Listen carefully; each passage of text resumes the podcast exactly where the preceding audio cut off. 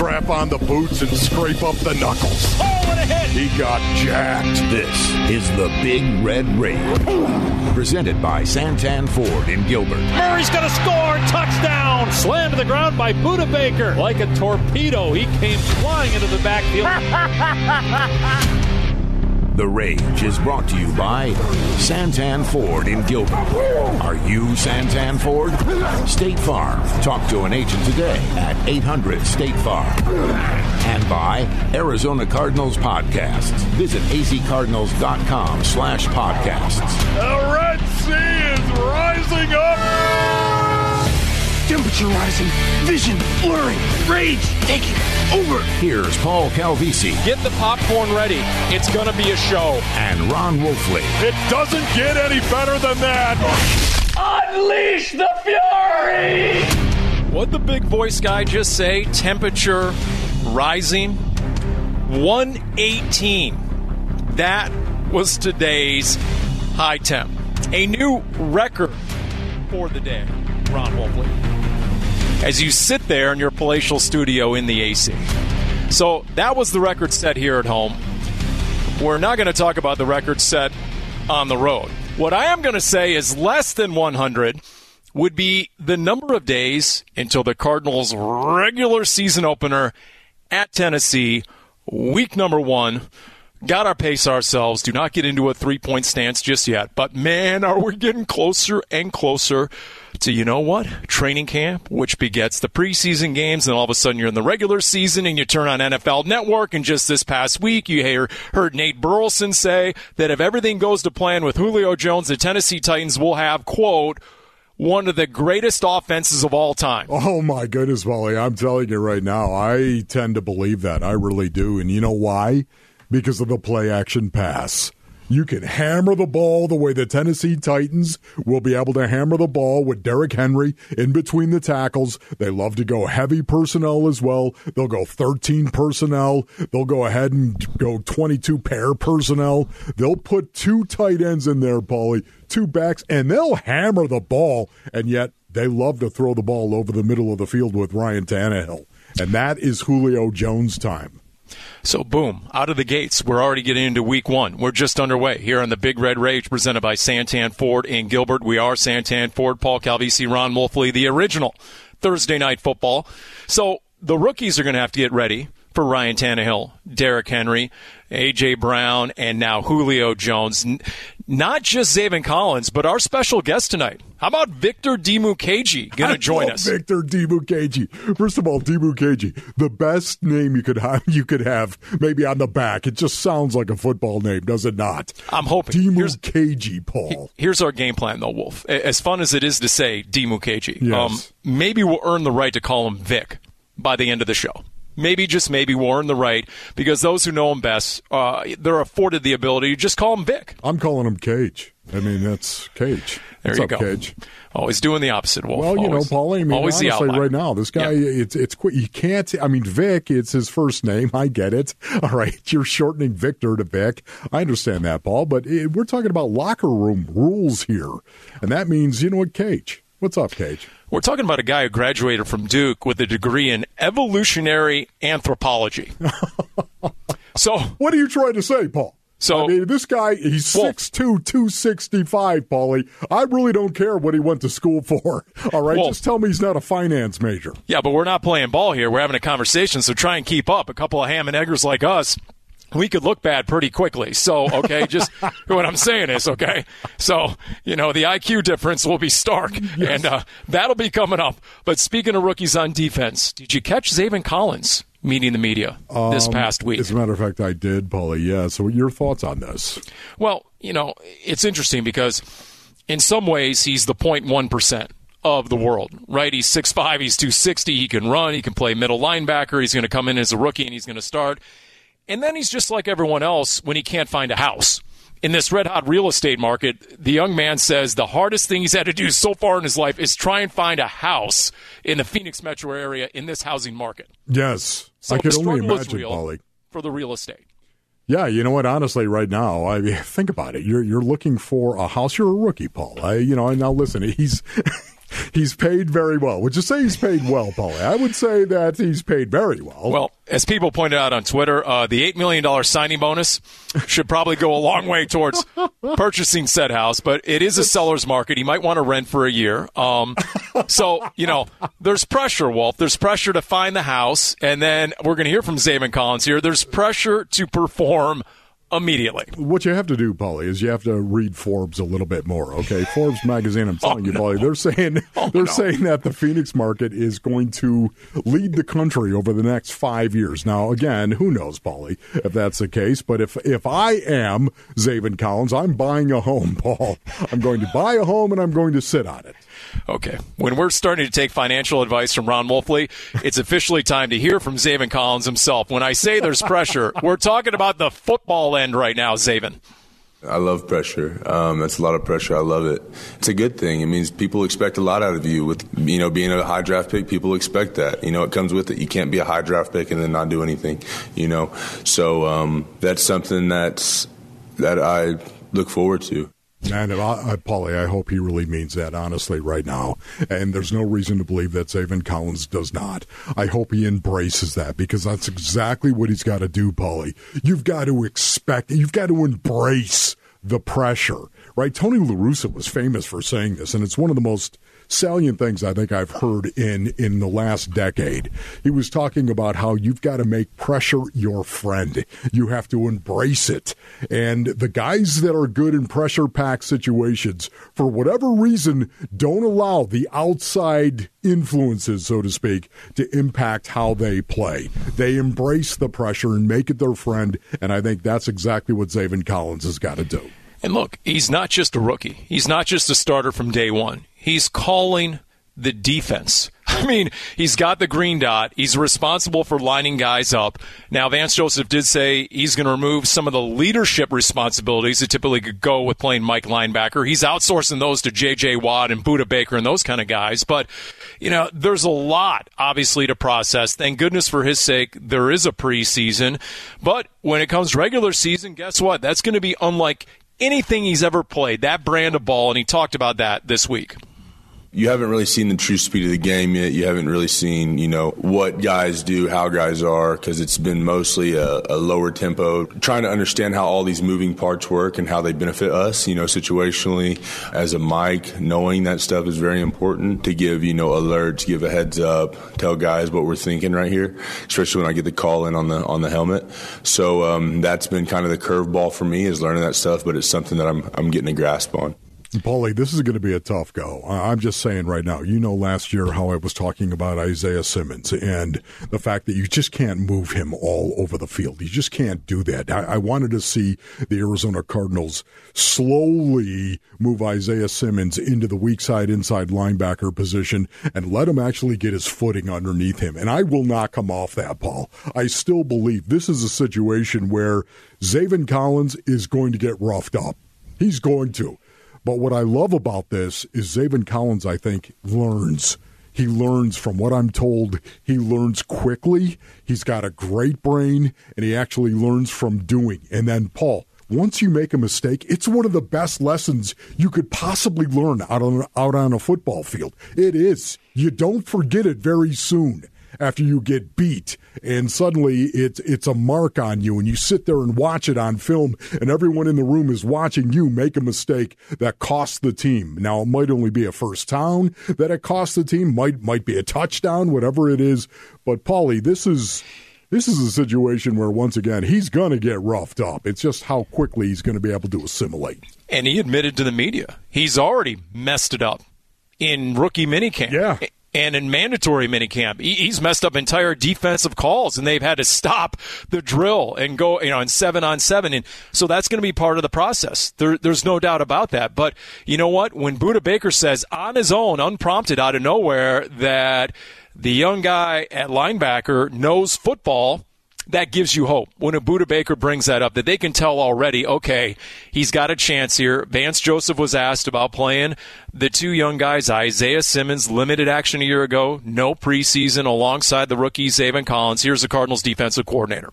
I think as a coach, you have to understand it's going to be some bad downs But also on the flip side, it's going to be plays that those two guys can make that other guys can't make. It's our job as a staff, mine especially, to put players first and scheme second.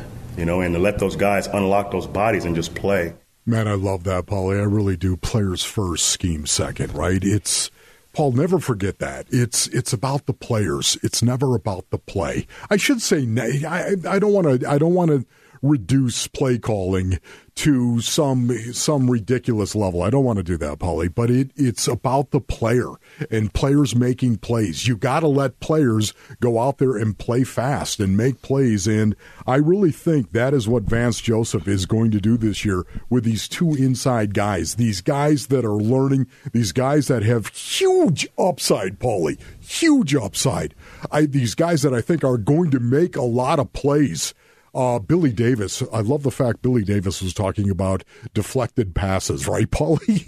passes defensed and what he expects Zaven Collins at six five and Isaiah Simmons at six four to be able to get their hands on a lot of balls thrown over the middle. This is going to be really interesting to watch early on in the season. How many times have you brought up Patrick Willis and NaVorro Bowman? Yes. So many times already, Wolf, that I think it's a drinking game over the frat houses at ASU. Okay, that's it, how often you've brought it up. Stop and it. Vance Joseph brought it up on his own because he was on the Niners staff when Patrick Willis and NaVorro Bowman got their start together as two young guys, especially Patrick Willis starting right away as a rookie. And what did he do? He simplified it so they didn't have to think and they could play fast. And that goes for Isaiah Simmons as well. In fact, Isaiah Simmons has been asked recently here about his comfort level in Vance Joseph's D.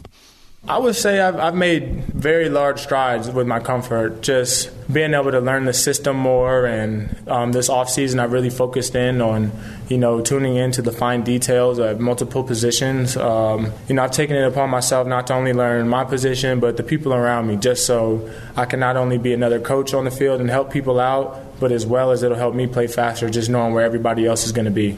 Oh, that's awesome, man. Ding, ding, ding, ding, ding.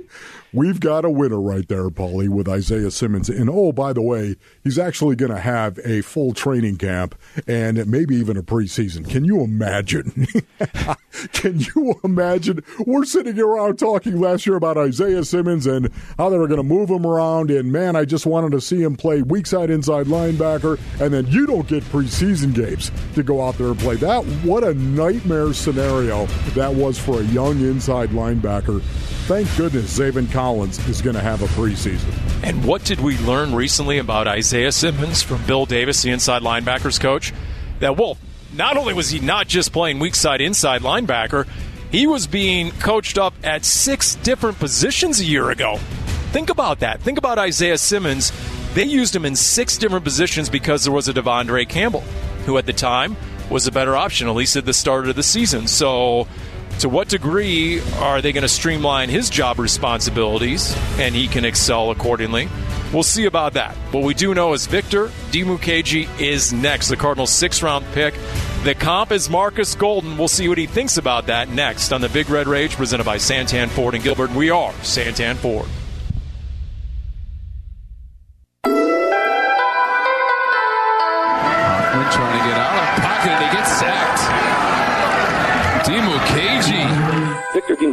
Another guy that, um, adding a, a big, thick, strong outside linebacker, I was excited about. He started every single game he played in college. I think it was 46, 47 straight games. And Charlie Bullen and I, Quentin Harris and I, we, we went to the pro day. The coaches start talking about this guy, and, you know, they just light up. The kid's all business. They say he's the alpha of the group. Uh, they actually use the word scary to describe him. So, um, you know, no one messes with the guy. So you get that alpha personality with a Duke degree. It's kind of rare. Man, what a great scouting report from Drew Grigson a few weeks ago. In fact, right after the draft here on the Big Red Rage, presented by Santan Ford and Gilbert. That's the Cardinals' director of player personnel. Talking about the Cardinals' sixth round pick out of Duke. A starter as a true freshman, Wolf started all 49 games he played in during his four year career, finished second career most sacks all time in Duke history. Had a three and a half sack game against Boston College last year, a semifinalist for the Ronnie Lott Impact Trophy given to the college defensive player who makes the biggest impact for his team on and off the field. You can appreciate that, Wolf, as someone who got blowed up by Ronnie Lott more than once. and I covered Ronnie Lott, so I have the ultimate respect on Appreciate that that, Paul. It is all about you, presented by Santan Ford and Gilbert, and as that is our intro for Victor Dimukeje, joins us on the Big Red Rage. Victor, how we doing? I'm doing well. How y'all doing? Uh, doing great, Victor. Really, really appreciate you joining us right now. Talk a little bit about football. Talk a little ball. What does football mean to you, Victor? Uh, football means a lot to me. Um, I started playing around the eighth grade. Um, didn't really know a lot about the sport when I moved from Nigeria, but um, once I started playing, you know, I fell in love with the game. Um, you know, I have passion for the game, and um, you know, it means a lot to me right now. I'm just trying to play as long as possible. You moved from Nigeria with your family when you were eight.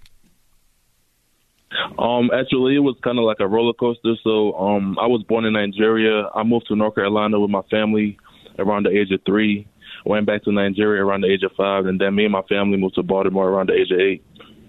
So, so Victor, is there any football in Nigeria? Does anyone play football, American football, in Nigeria?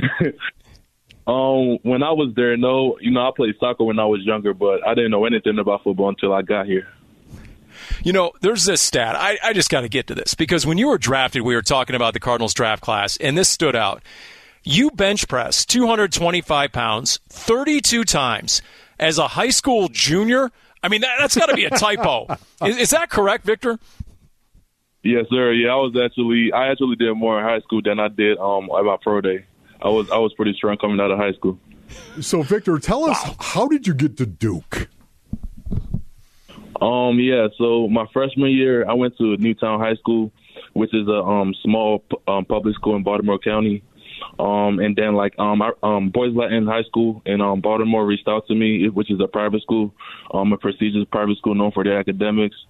Um, so I spent three years there. Once I transferred there, you know, I had schools like Harvard, Duke, Notre Dame, like all the big schools, and also like some of the football schools in the ACC and Big Ten reach out to me. So um, that's really um, how I ended up at Duke. Um, you know, just the academic piece from my high school um, kind of helped me um, get into Duke.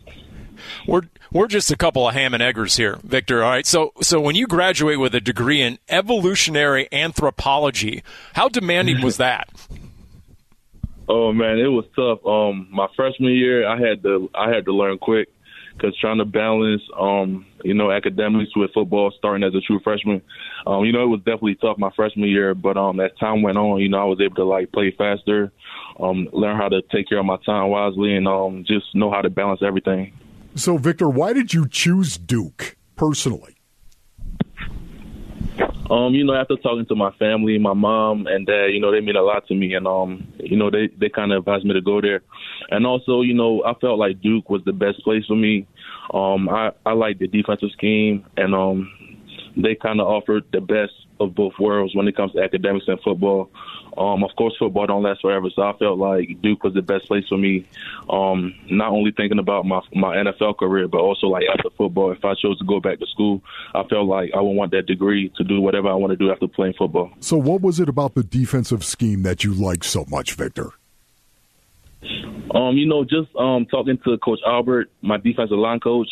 Um, you know, I just liked how I fit into the defense. You know, we were a attack style defense.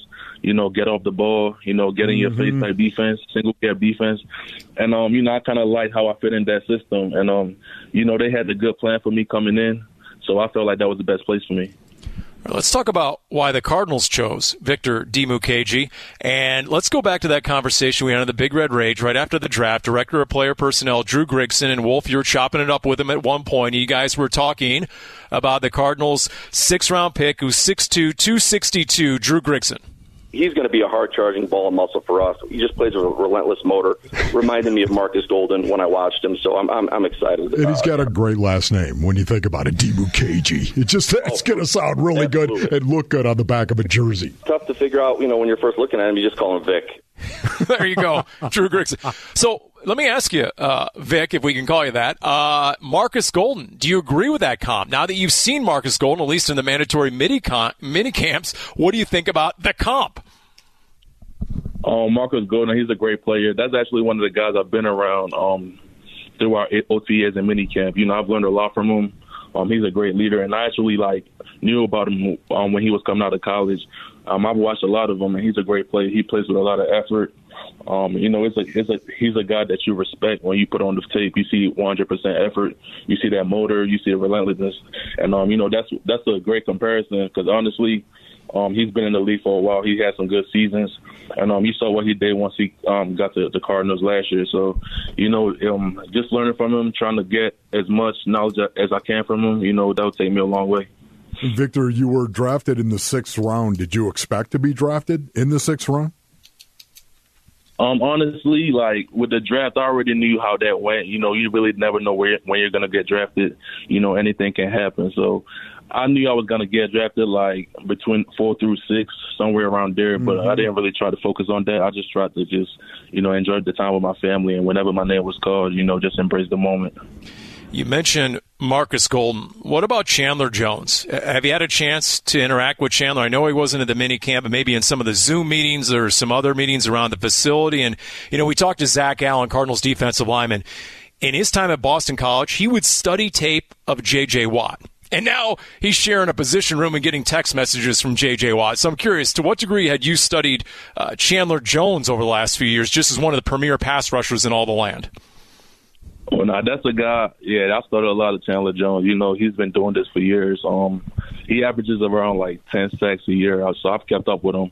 Um, he's one of the best at what he does, and um, I've actually in- interacted with him on Zoom calls, and I met him one time in person. So, um, just having that guy in the room, you know, that's a guy. That's another guy I could learn a lot from. You know, um, you know, I could pick his brain, um, and I definitely look up to him. You know, he's done a lot in this league, and um, you know, I hopefully um, hope to get there one day.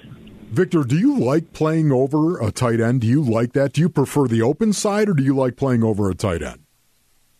Um, honestly, I like doing both. Um, I feel like I could do both. I could play the Sam and the Will. Um, I've been learning both since I got here. So I feel like whenever you know, whenever my number is called, whenever it's time to go in, wherever the coaches want me to fit in or want me to play, I feel like I'm ready to play it. Do you feel like you can hold up at the point of attack on the edge? Do you feel like you can set that edge, Victor? Um, actually, I feel like that's one of the things I do really well. Um, I feel like I'm I'm violent at the point of attack, and um, you know I'm very you know I have a motor. I know how to set the edge. Um, you know, it's all about getting the ball and having great hand placement, and I feel like I do a really good job with that. We're on board with Victor Dimukeje, the Cardinals' sixth-round pick, and and a guy that Charlie Bullen, the outside linebackers coach, uh, he really had a big affinity for you. Drew Grigson mentioned that as well. Tell us about how you two connected, and, and did you get a sense in the evaluation process that you know what, if I'm going to go anywhere, the Cardinals might be one of those teams just based on Charlie Bullen and how bullish he was on you. Um, yeah, the Cardinals was actually one of the first teams I actually met with like um uh, most of the coaching staff. Um, I think this was around January, and then I really didn't like keep in contact, or we didn't really talk as much until pro day. Um, so when Coach Bullen um showed up to pro day, we had a meeting the day after pro day, and like I didn't really know that you know I was on, I was on their radar, so I really didn't know a lot about Arizona. Um, and then just when I got the call, I was ecstatic because you know, I didn't I didn't really know that Arizona like Arizona was actually looking at me. I didn't know what to expect. So once I saw that Phoenix number on my phone, you know, I was so excited because um, I know Coach Bullen is a great coach. You know, just the um, Zoom calls I had with him and just the interactions I had with him at Pro Day. You know, I, I was excited to you know just play for a coach like that. Victor, where do you think you can actually contribute? Where can you play on special teams? Um, I feel like I could play all four. You know, um, as a rookie, you want to um, come in and make an impact however possible on the defensive side of the ball, or you know, punt, punt return, kickoff, kickoff return. I feel like I, I have to, I have to, you know, put in some work and um, get on any special teams possible. How, and I feel like I could help the team in all four. Yeah, I'm sorry, Victor. How how much did you play in transition on special teams at Duke? Um, I played kickoff. I played a lot of kickoff um, and kickoff return. And then um, my senior year, I played more like punt and punt return, more like punt, more punt return, like blocking and rushing the punter. Um, you know, that was more of my role so senior you, year. But early in my career, I played more of like the kickoff, kickoff return side. Yeah, you totally have experience playing on special teams. Yes, sir. Yeah, that's good, man. That's going to help you big time, bro. How about J.J. Watt? Sure. Give us some first impressions, what you see in your takeaways from number 99. Oh yeah, he's he's different. You know, you see um you see how he works you see how he's different when he walks in the building you know. He's a well he's a well respected guy you know. He puts in the extra work um in the training room you know um in the weight room he just he's he's a pro. He um he's the definition of a pro. He does everything the right way. And um you know i actually got some extra work with him after one of the um mini camp days. You know i was just able to learn pick his brain and learn some stuff from him just doing different drills. And um just seeing like what he does to like or like what he did to like get him to the position he's at today. And um, you know, just being around him, you know, makes me better. And you know, that's another guy on this team that you know I have to get to know and like be around because I hopefully um want to be as good as them one day. And and you know, he wears 99 obviously, you wear 92 for Wolf and myself on this show for 5 years our player host was Bertrand Berry who wore number 92 yep. at a Pro Bowl season 2004, 14 and a half sacks, and he's now one of our Cardinals broadcasters. He was on the Red Sea Report, and Victor, he was asked about you wearing number 92 Bertrand Berry B Train. If you're going to wear that number, you better be able to get after quarterback because I don't want people riding the pine with the number 92. that that number is not to be on the sidelines soaking up Gatorade and all that kind of stuff. It's meant to be out there on the field, getting after quarterbacks and making big plays. It's associated with greatness and handsomeness. So if you're going to wear that number, you better be good at what you do, and you better be a good-looking stud. So, so, so there you go. There's your. If you're wondering what your goals are this this year, your rookie season, okay, you got to play good and you got to look good, according to Bertrand Berry. I feel like I got the good looks already. I just gotta play good now. That's good.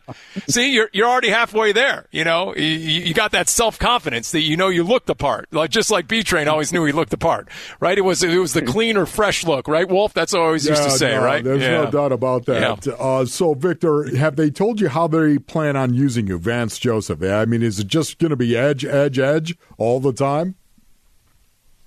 Um, honestly, um, you know, I really I really, I'm not really sure right now. Like once I got here, we just started learning plays, um, learning both the Sam and the wheel positions, um, learning stuff on special teams. So like right now, they just want me to learn the playbook, and then um, after training camp, we'll see from there. Are you still in Phoenix, by the way? Are you still in Arizona? Yes, I'm actually in Chandler right now. Yes. Nice. So, what'd you think of 118 degrees today? How you handling the big heat?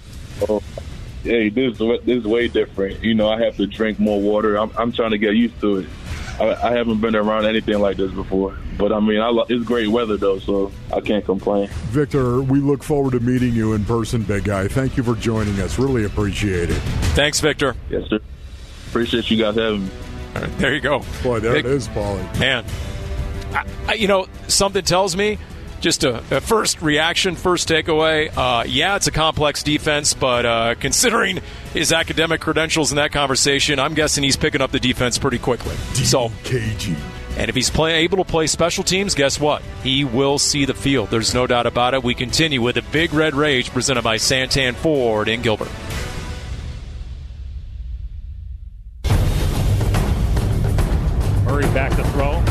Out, rolling left in trouble, slips a tackle, got to launch it. He does. Left side into the end zone, jump ball, and it is. Is it caught? Is it caught? Oh my goodness, it's caught! DeAndre Hopkins caught it! He caught it for a touchdown with one second left! I can't believe it! You've got to be joking me!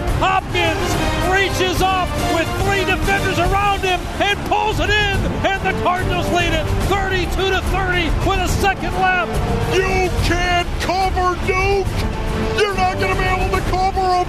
Throw the ball up! Multiple headlines screamed play of the NFL season, the play of the NFL season. And guess what? You can speak and vote that into existence when you vote the Hail Murray for best play of the 2021 ESPYs. ESPN.com slash ESPYs to cast your vote. The game winning 43 yard touchdown with two seconds to play against three Buffalo defenders. Up goes the football. Down comes DeAndre Hopkins. That's how it sounded. Wolf and Dave Pasch on the Cardinals Radio Network. This is the Big Red Rage presented by Santan Ford and Gilbert. And special thanks to Victor Dimukeje. Think about it, Wolf. The biggest moment to start camp is always when they go full contact, full pads, and here we go, O line against D line. Am I wrong? Yeah, Paulie, no, you're right about that. Absolutely. Let and, the fur fly. And think about some of the matchups, right? DJ Humphries against Chandler Jones, J.J. Watt against uh, Justin Pugh or Brian Winters, Leki Fotu against Rodney Hudson making Hello. his debut. You, you got a Victor Dimukeje, Marcus Golden going against Kelvin Beachum. Think of some of the heavyweight battles and the matchups you're going to get when they finally put on the pads. This is one of the things that I'm really looking forward to, Paulie. Obviously, uh, a training camp. Wouldn't that be nice, Paul? A Yes. training camp where we can Yep. actually watch these guys go out and ball out, right? We actually can walk around and watch some practice once again and just absorb the physicality of training camp. And Victor Dimukeje is a guy that I'm very, very interested in. I loved our conversation with him. But Paulie, here's a guy who's 6'2". He's really not 6'2". He's just under 6'2", Paulie. Okay? But you're 6'2", and you're 265. Yeah, a ball of muscle, indeed. I mean, Wolf, when you asked him if he can set the edge, I mean, I wanted to blurt out. He's 6'2", 265. Yeah, I mean, Paulie, that's a rhetorical No, question, no, Wolf. Of no, course he can set the edge. See, this is exactly why you're on the sideline, Paul, and you're not in the booth. All right? Because listen, Paulie, just because you're 6'2", 265, you could have a heart of butter. You, I mean, seriously. There's a eh, just because you're a big guy, I can't tell you how many big guys I've seen out on the field, soft as butter. And by the way, oh my goodness, when you ran into one of those guys, you tormented him the entire game. Well, look, This guy is not soft as butter. That's my point. Yeah, the Cardinals have upgraded. I think we would agree in the trenches, and and that was definitely an area of improvement that Steve Keim targeted, whether it's a Rodney Hudson or a J.J. Watt, et cetera. But the question we debated recently was uh, which position group is poised for the biggest improvement from last year to this season. And you know what I threw out there, Wolf? What'd you throw out, Paulie? Wide receiver. Wide receiver. Because unless your name was DeAndre Hopkins, when it came to yards after catch, your first name was Jack and your last name was Squat. they got a lot of nothing out of anybody not named DeAndre Hopkins. And so now if you're putting AJ Green out there and he's outside and that sends Christian Kirk back inside and and, and now And Rondale Kirk- Moore is being added, right? So you have all these guys and a number of these guys are improve it deals the last year of their contracts. I just think you're poised to get a lot more production out of that receiver room. Agree or disagree? No, Paulie, I, listen, I, I think you're right on that. I do. I would say cornerback. I'm looking at cornerback and I'm looking at wide receiver. I think you're right on the wide receiver thing, if in fact you're talking about an upgrade. But a lot of that is because I still believe Christian Kirk. Something happened to Christian Kirk last year. We've talked about it all offseason, Paulie, but something happened to him. If you go back and you look at the first eight games of 2020, go back and look at it, Paul, it was completely different than the last eight games. And I want to know why that is. He had a six game stretch where cumulative total he had 145 yards receiving. Yes. He just he disappeared. Disappeared, Paulie. Exactly right. I expect bounce back. Eh, What do we expect out of AJ Green? I think that's one of the big questions. Uh, there was a national football guy who stole my take that AJ Green is poised to become the NFL comeback player of the year, which of course I stole from former Cardinal and his former Bengals teammate Frosty Rucker. In fact, let's go back to the Big Red Rage earlier this offseason. Here's Frosty on AJ Green. Well, I think AJ Green has a lot left. I think his time was just up in Cincinnati, playing on turf, practicing on turf, and you know sub-zero temperatures in December and things like that. I think uh, it was his time to break loose of that. He's Pro Bowl player, top of the game, a guy that can really go up and get the ball. Great teammate. Never hear anything bad about him. Uh, the receiver group is just getting stronger, and if AJ gets enough footballs this year, he may just be comeback player of the year. Your reaction? Well, you know what, Paulie, honestly, uh, AJ Green, I I think a change of scenery is going to do him so much good. I really do. A change of here's a guy, Paul. He's a seven-time Pro Bowler, Paul. Would you say that is the consummate professional right there? Do you think he was sick and tired of practicing outside? They don't have an indoor practice bubble in Cincinnati. Yeah, I- so they practice on the turf in the sub-zero temperatures for like two months of the year. Right, Paulie, and and again, yeah, I, I think that will be it'll be nice for him coming out here and and actually playing in a little bit of heat, maybe, and and actually doing it on natural grass, practicing on uh, absolutely all of that. But I think more than anything, just a change of scenery is going to up the intensity level. It's going to re introduced the game, so to speak, to him because here's a guy that has just been the consummate pro. He's been a seven time Pro Bowler once again. A guy that I think is a future Hall of Famer, and now all of a sudden he's he's got everything's going to be new to him, Paul.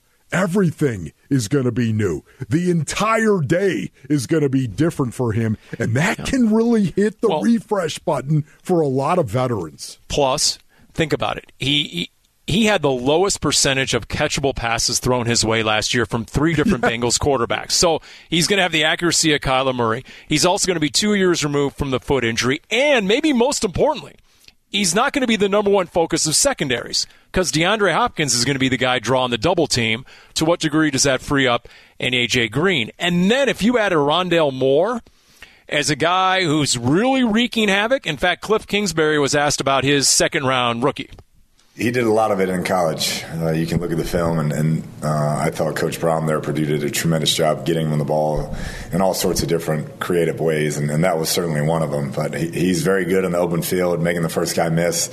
He has a knack at you know some of those plays.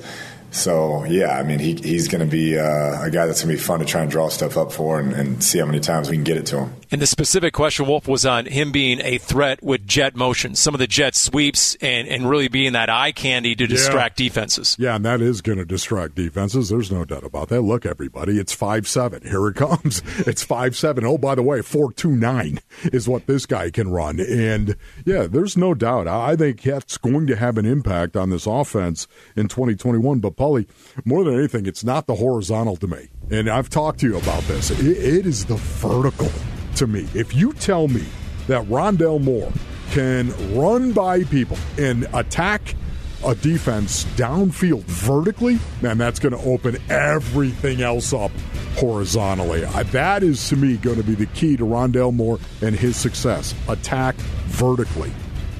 I agree. But if you can get the ball to him in space, yes, his rep is that he's going to make you miss. Yeah, there's a stat out there that nobody made the first tackler miss more in college football in the past decade than Rondale Moore in 2018 when he had his only full healthy season at Purdue. And by the way, right. was a consensus All American as a true freshman. Right, but if he's going to run by you, that's going to make you as a DB back up. Sure. And when you back up, now the horizontal stuff comes into play. All right, we continue with the Big Red Rage presented by Santan Ford and Gilbert. We are Santan Ford.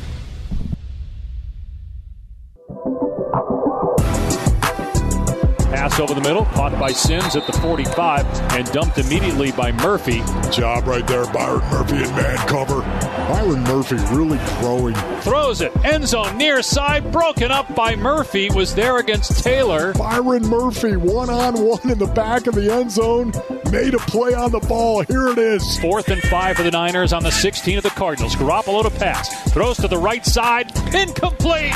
Murphy steps in front of the receiver and knocks the ball down. The Cardinals take over on downs with 33 seconds to go. Byron Murphy makes a play on the pig. Oh, that is big time. What a play by Byron Murphy.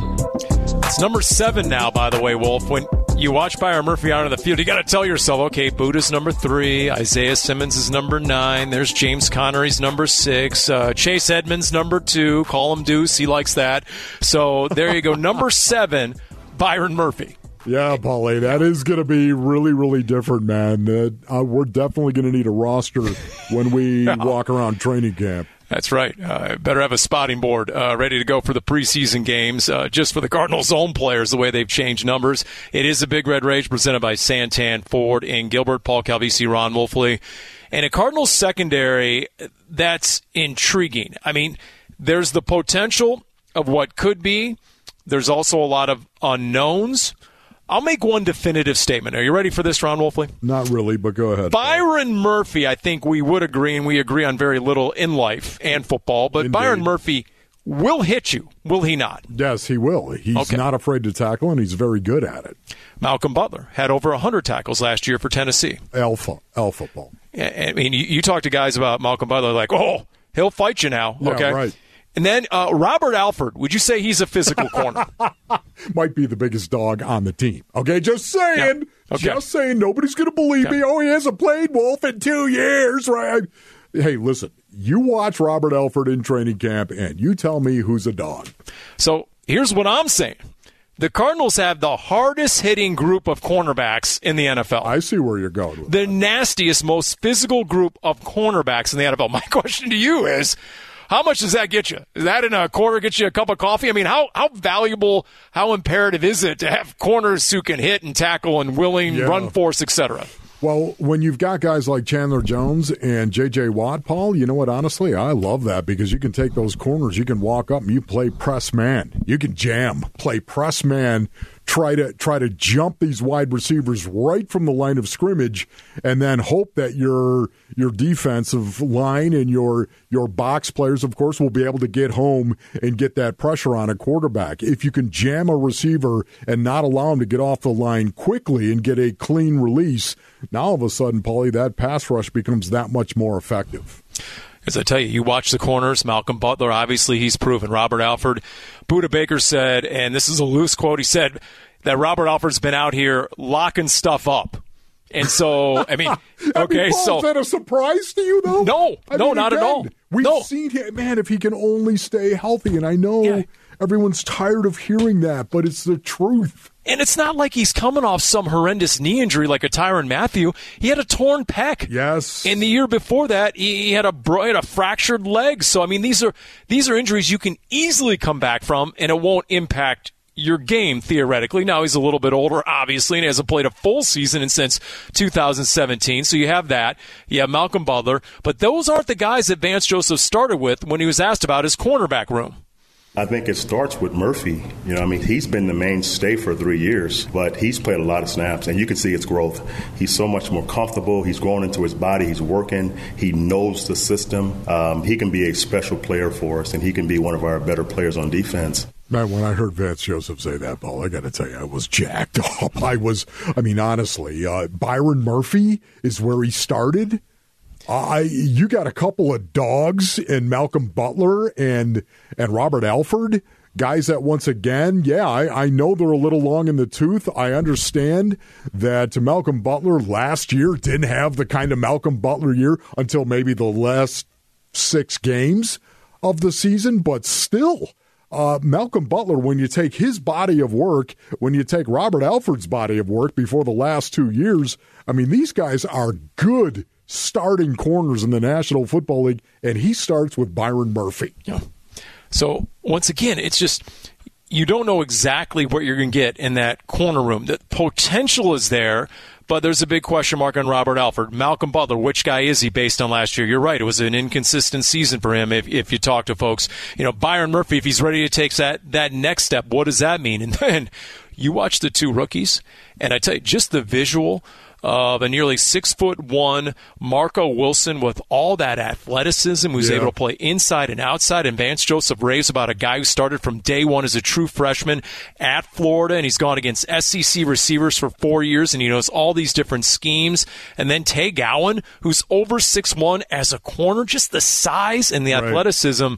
If you hit on one of those two rookie corners, then you know what? Uh, that's no longer an area of concern. Your secondary. Yeah, no, you're right, Paulie. It's the rookies overall that I find fascinating as well. Obviously, Zaven Collins is going to play, and hold on to your butts. That's all I'm going to say right now. And that's not an attack on Zaven Collins at all. It's just an acknowledgement of how difficult it is to come in from the college level into the National Football League and master a defense, master defensive schemes, and master calling defenses and going out and playing when you're a Mike linebacker. It's a difficult proposition. Having said that, once again, it's going to be fascinating to watch Zaven Collins. Rondale Moore is going to play a lot, I would imagine. Marco Wilson, to your point, and maybe Tay Gowan. Ah, I think Victor Dimukeje, the guy that we talked to tonight. It's going to be interesting to see where he falls on this team. And if, in fact, he can make the 53 man roster, Paulie, and if he does, he's going to have to play special teams. All right, so as we wrap up this edition of the Big Red Rage Wolf, I know you count on me to bring you two areas you need uh, one, a prop bet, and two, a power poll. I'm out of here, Paul.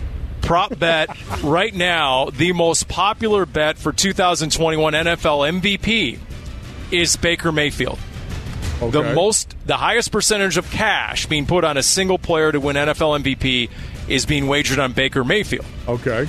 And then you had from Next Gen Stats, which NFL offensive line was the best and the worst at limiting pressure in 2020. Number one in the NFL at limiting pressure, preventing hurries, the Arizona Cardinals. How about that? Oh, we all know the Cardinals' offensive line, they can't play. Special thanks, Jim Omohundro on vacation, Jeff Darch, Cody Fincher for Ron Wolfley on Paul Calvisi. Also thanks to Victor Dimukeje. This has been the Big Red Rage. Number one, Kyler Murray. You've been listening to the Big Red Rage, presented by Santan Ford in Gilbert. Are you Santan Ford? State Farm. Talk to an agent today at 800 State Farm. And by Arizona Cardinals Podcasts. Visit azcardinals.com slash podcasts. This has been an exclusive presentation of the Arizona Cardinals Football Club.